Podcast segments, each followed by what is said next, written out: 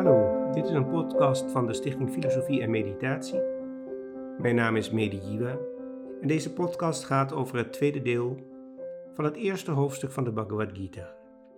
Laten we nog even terugkijken waar die Bhagavad Gita over gaat.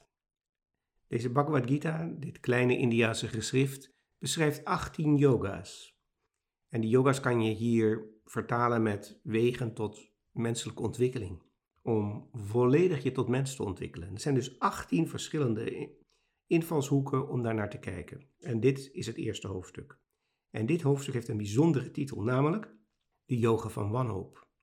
En hoe kan je wanhoop nou een yoga zijn? Normaal gesproken is wanhoop iets verschrikkelijks dat we kwijt willen, waar we liever maar niet aan denken. Het is een, iets afschuwelijks.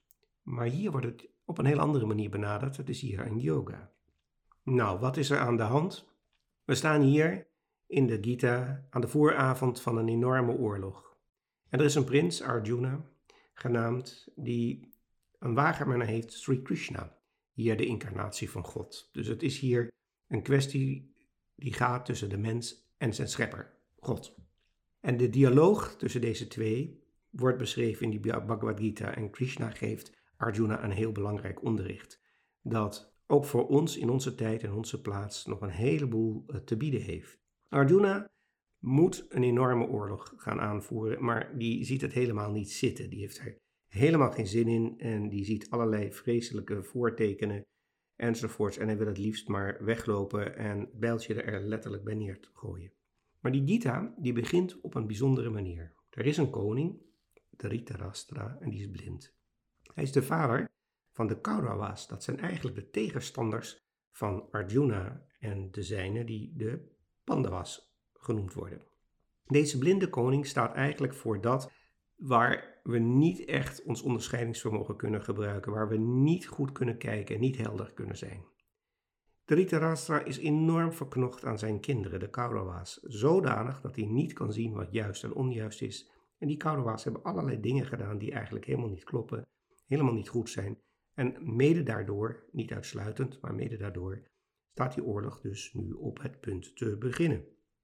De Gita beschrijft hoe die Dhritarashtra richting dat slagveld gaat. De oorlog is nog niet begonnen en daar gaat zitten met zijn vrouw Gandhari en de hofwijze Sanjaya, die gelukkig helderziend en helderhorend is, zodat hij de dialoog van Sri Krishna en Arjuna kan verslaan. Die positie aan de periferie van het slagveld is ook belangrijk in de Bhagavad Gita. Want in deze Bhagavad Gita's worden twee posities beschreven. Namelijk aan de periferie, je staat dus buiten het veld, of je staat in het veld. Dus daar waar het probleem echt is, waar het werk echt gedaan moet worden. En daar is ook die Arjuna. Nou, er is een enorm tumult van opsomming van wie aan beide kanten zal strijden. Er is stroomgeroffel, cymbalen, horens, het klinken van kinkhoorns, nou alles is daar. En dat is eigenlijk de metafoor voor onze eigen geest die vol opwinding en volle waai is, zodat we nauwelijks kunnen kijken en nauwelijks een goed oordeel kunnen vormen. En in die positie is Arjuna. Arjuna zegt, ik zie het niet meer zitten. En hij zoekt iets heel bijzonders op, namelijk de middenpositie op dat slagveld. Die middenpositie is echt heel belangrijk in een heleboel filosofieën, zowel in de Vedanta en yoga, maar ook in het boeddhisme, in het soefisme, in het christendom. Steeds weer die middenpositie. En Arjuna vraagt aan Krishna, Krishna, kan jij mijn wagen naar het midden van het slagveld rijden, zodat ik kan zien wie aan beide kanten zal strijden. En Krishna doet dat. En de hele dialoog vindt dus plaats in het midden. In het midden van het slagveld. Ik kan het niet genoeg benadrukken hoe belangrijk dat is. Het is niet aan de kant, je staat er buiten en je kijkt ernaar en hebt daar een oordeel over. Nee, je zit er middenin. Maar als je in een hele moeilijke situatie komt, les 1 van de Bhagavad Gita is: zoek het midden op. Dat is de neutrale positie, de positie waarin je geen oordeel hebt, geen conclusie hebt. Je bent daar eigenlijk helemaal open-minded, zoals we dat zouden zeggen. En daar is die Arjuna terechtgekomen en daar zakt hij als het ware in elkaar. Dat hebben we vorige keer gezien. Hij, kan het eigenlijk niet meer. Hij ziet het helemaal niet meer zitten. Maar daarmee is het verhaal nog niet af. Het verhaal gaat nog een stukje verder.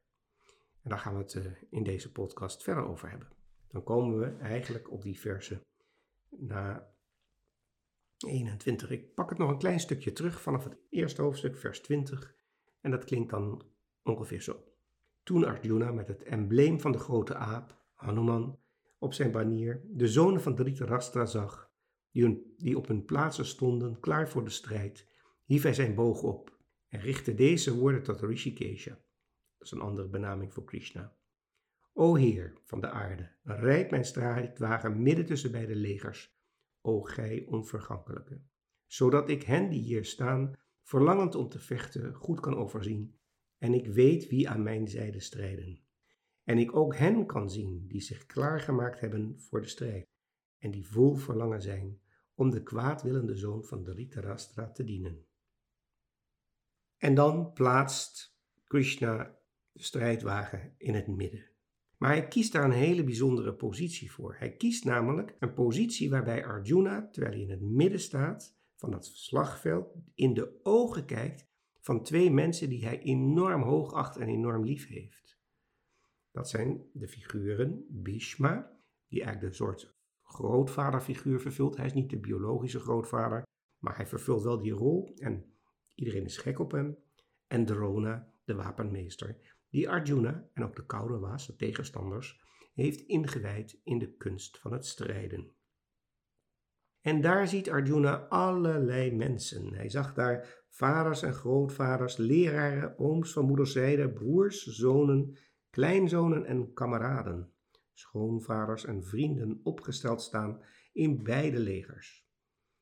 Toen de zoon van Kunti alle familieleden zag staan, werd hij door diep medelijden bewogen. En vol smart sprak Arjuna: Krishna, nu ik mijn verwant in slagorde opgesteld zie staan, verlangend naar de strijd, beven mijn ledematen. Mijn mond is droog, mijn gehele lichaam siddert en mijn haren rijzen te bergen. Nou, en dan gaan we naar een heel belangrijk stukje. Zijn een paar versjes. En die zegt dit. Mijn boog, de Gandiva, glipt uit mijn hand en mijn huid gloeit. Ik kan niet rechtop staan en mijn geest is volledig in verwarring. O Keshava, ik zie ongunstige voortekenen en ik voorzie dat er geen goeds kan voortkomen uit het doden van mijn eigen volk in de strijd. O Krishna, ik begeer nog de overwinning, nog het koningschap en evenmin verlang ik naar genot. O Govinda, wat is het koningschap of plezier, ja zelfs het leven nog waard? Nou, ik denk dat het helemaal mee te voelen is. Iemand die dit echt niet wil en daar ook vanuit zijn positie uitstekende argumenten voor aandraagt om dit niet te gaan doen. En toch zwijgt Krishna nog steeds. Hij zegt niets. Hij laat dit allemaal gebeuren. Nou, dit zijn woorden die je moet overwegen, die moet je proeven, die moet je voelen, die moet je leven. En dan kijk je wat er heel stil in je eigen geest boven komt.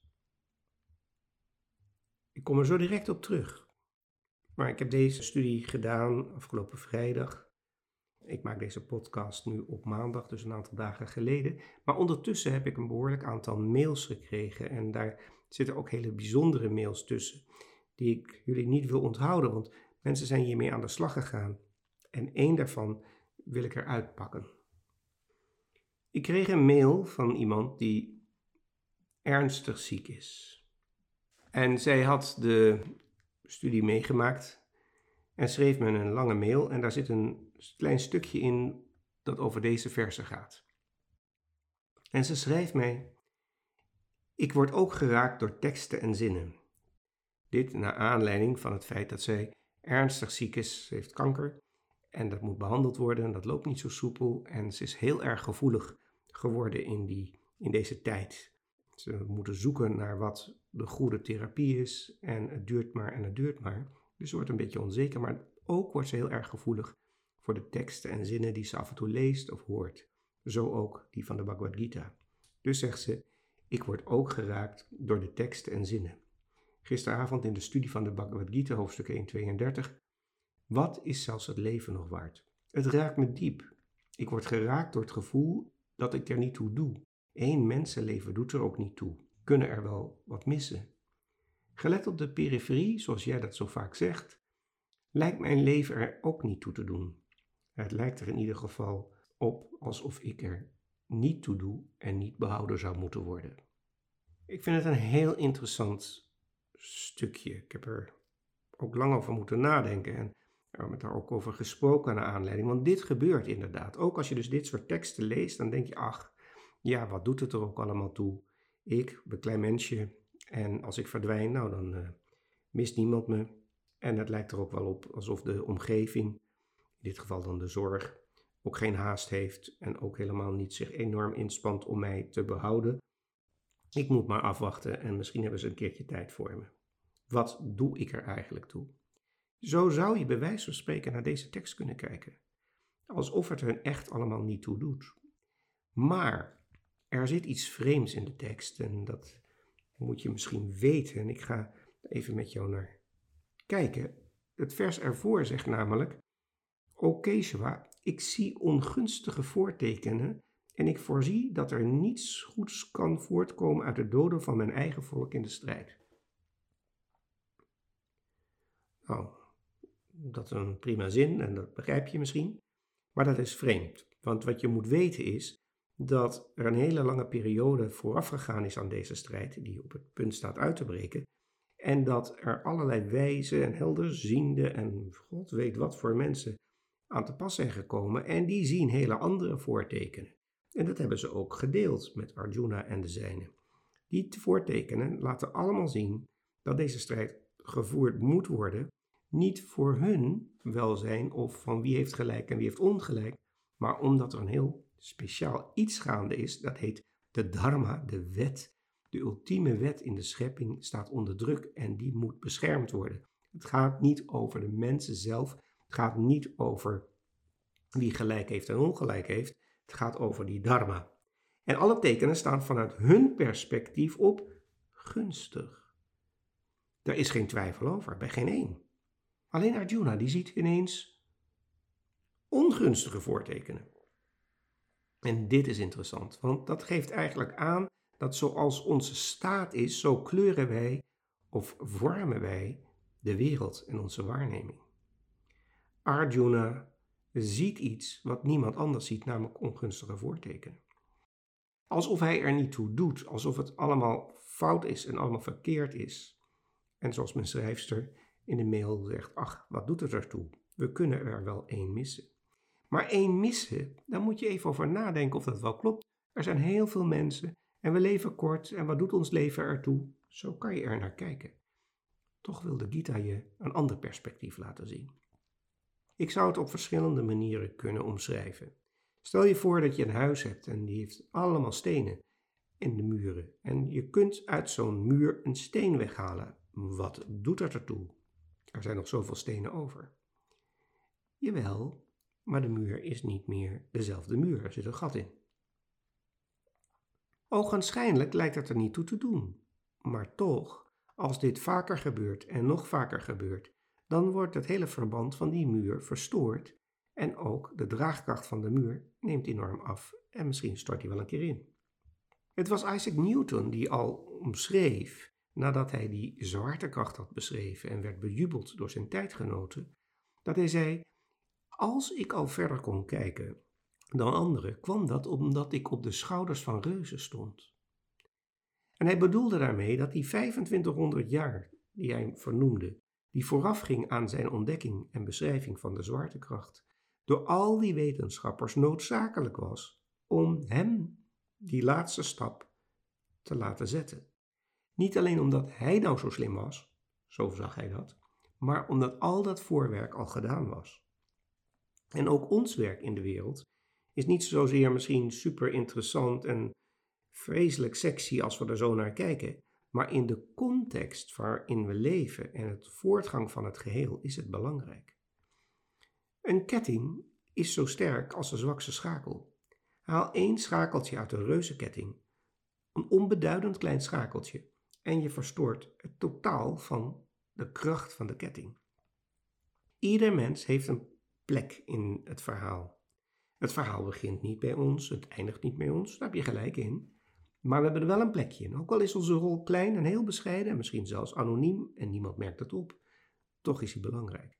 En daar gaat nou net die Gita over in het vervolg.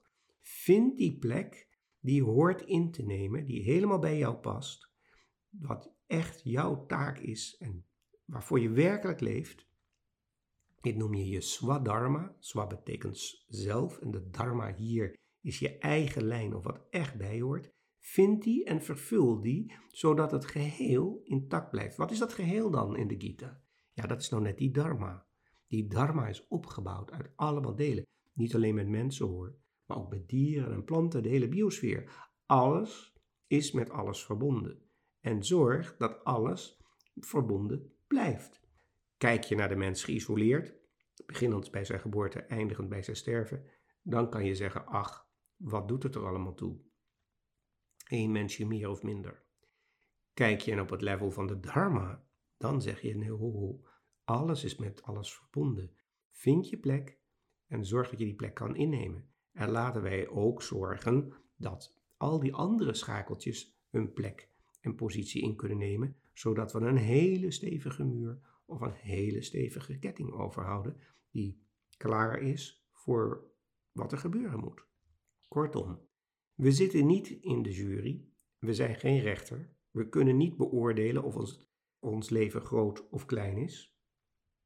We kunnen niet beoordelen of ons leven belangrijk is, maar alles is met alles verbonden.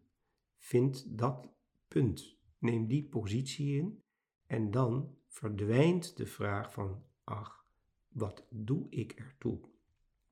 Dat is eigenlijk het eerste stuk waar deze Gita naartoe gaat. Als je de wanhoop zo kan ombouwen, dat je van wanhoop, ach, wat doe ik ertoe? Het heeft toch allemaal geen zin, kan maar net zo goed verdwijnen. Ombouw tot, hé, hey, ik ben onderdeel van een heel groot geheel. En ook al begrijp ik het allemaal niet zo goed wat er allemaal gebeurt, maar ik wil graag meespelen in dit unieke en beeldschone spel, dan komt er een hele andere werkelijkheid naar voren.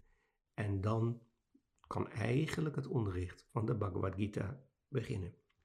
Nou, voordat we daar zijn, dat tweede hoofdstuk waar het echt allemaal gaat beginnen, moeten we nog een stukje van het eerste hoofdstuk door. Want Arjuna heeft nog niet dit opgegeven. Hij blijft nog wel zitten in zijn eigen beeld. En hij is niet zomaar in staat om vanuit zijn eigen positie die veel grotere positie in te nemen. Daar moet nog wat gebeuren. Wat er dan moet gebeuren en wat wij daarvan kunnen leren, wel, dat wordt weer het onderdeel van de volgende podcast. Dank jullie wel voor jullie aandacht.